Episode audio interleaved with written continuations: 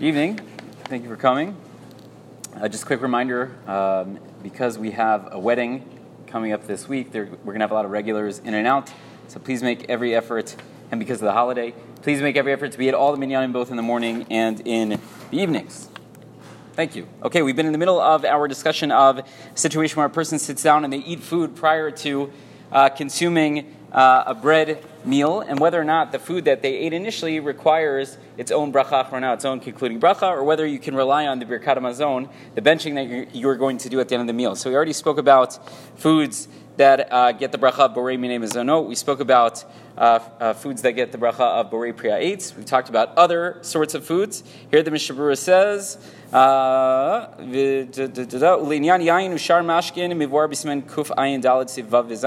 so regarding wine that a person drinks before they have a meal, so that we actually discussed, we're in Siman Kuf Ayin Vav, we discussed that two back. Now, it was a while ago because it was before Pesach, before Purim, and all that other stuff, right? But the simple case is that if you sit down and drink wine before the meal, we assume that's like served as like uh, an appetizer, so on and so forth, and you won't have to make a separate bracha during the meal, and the Birkat Hamazon will cover it. There were wrinkles in there, so if you'd like to know more about that, go back or come see me, and we'll go over those. But we'll assume for now that you know those. So all of this was a situation the Mishnah when he was discussing these different types of foods, that was specifically when you eat the food simply rakla ta'anug. You were eating it because uh, you felt like eating it, right? Or drinking because you felt like drinking, or lahazbiak or maybe to get a little bit uh, fuller. But that was the point of those foods. That's where all these different halachot are going to apply. Now he says, If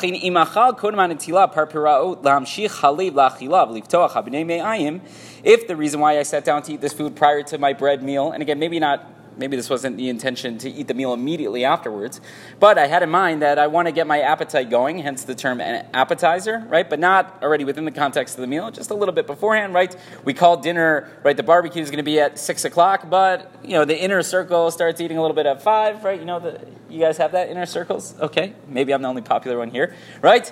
So if I'm doing it for the purpose of an appetizer so that I can have more of an appetite, and he gives an example, going minei mitikash, Korean, and whatever, some sort of uh, Russian or Yiddish word, which apparently is some sort of jam or jelly that they would eat, I don't know on what. Oh, davar maluach, or something which is particularly uh, salty. Again, these apparently serve as appetizers. So then, in So in that case, it doesn't make a difference what type of food we're referring to, whether it's mizono, whether it's ta'it, any of that stuff, it's always going to demand, uh, sorry, it's never, never going to demand a bracha achrona. It's not going to get a separate concluding bracha. Daha shayachim lisuda. Because these foods are obviously connected to the meal. The point is to get you ready for the meal that's following uh, afterwards, where the, the not as popular kids are going to be at, right? So the key there is because it's uh, seen as being part and parcel of the meal, you're going to be able to rely on the birkat hamazon, the benching that you're going to do at the end, as opposed to these other situations where I sat down just because I was kind of hungry or wanted a snack, having nothing to do with the meal that I was then going to eat. So there we have some rules. Well, it depends. When or what are you eating later during the meal? What was right? This, that, and the other.